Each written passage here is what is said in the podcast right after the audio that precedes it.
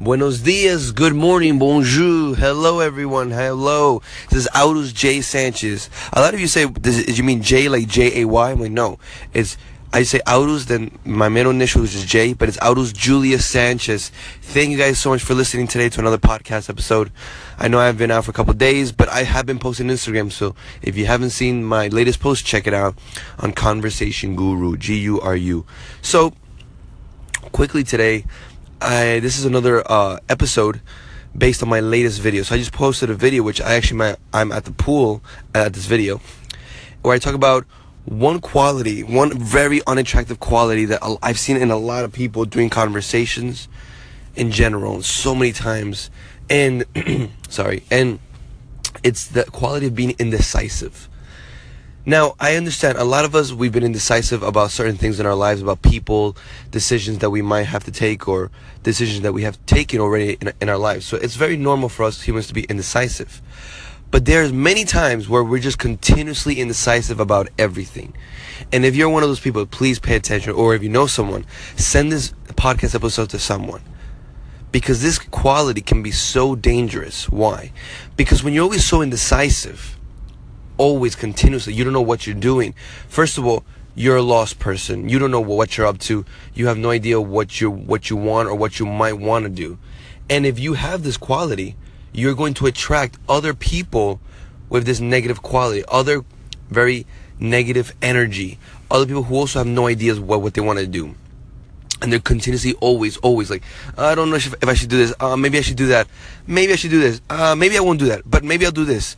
And they, they just keep going back and forth back and forth. They ask 10000 people. Sorry just burped a little bit. My bad. And um so it's like they ask 10,000 people on every little decision they have to do. Everything they, they overthink everything. Listen in life there's gonna be so many choices so many decisions that you take that they're going to be wrong. And there's nothing you can do about it. Now, there, there's lots of things that you can avoid or you can prevent.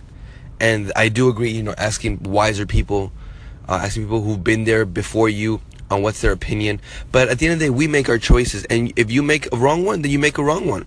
There's nothing you can do about it. But if you're indecisive, that's a very unattractive quality. Then, really, in reality, a lot of people don't want to be around they just don't want to be around that type of energy, type of aura, those types of people who just they have no clue what they want to do. So if you're like this, you're attracting other negative people and a lot of folks won't want to be next to you.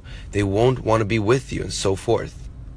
Do you want to be one one of those people that everyone else avoids because of this one quality?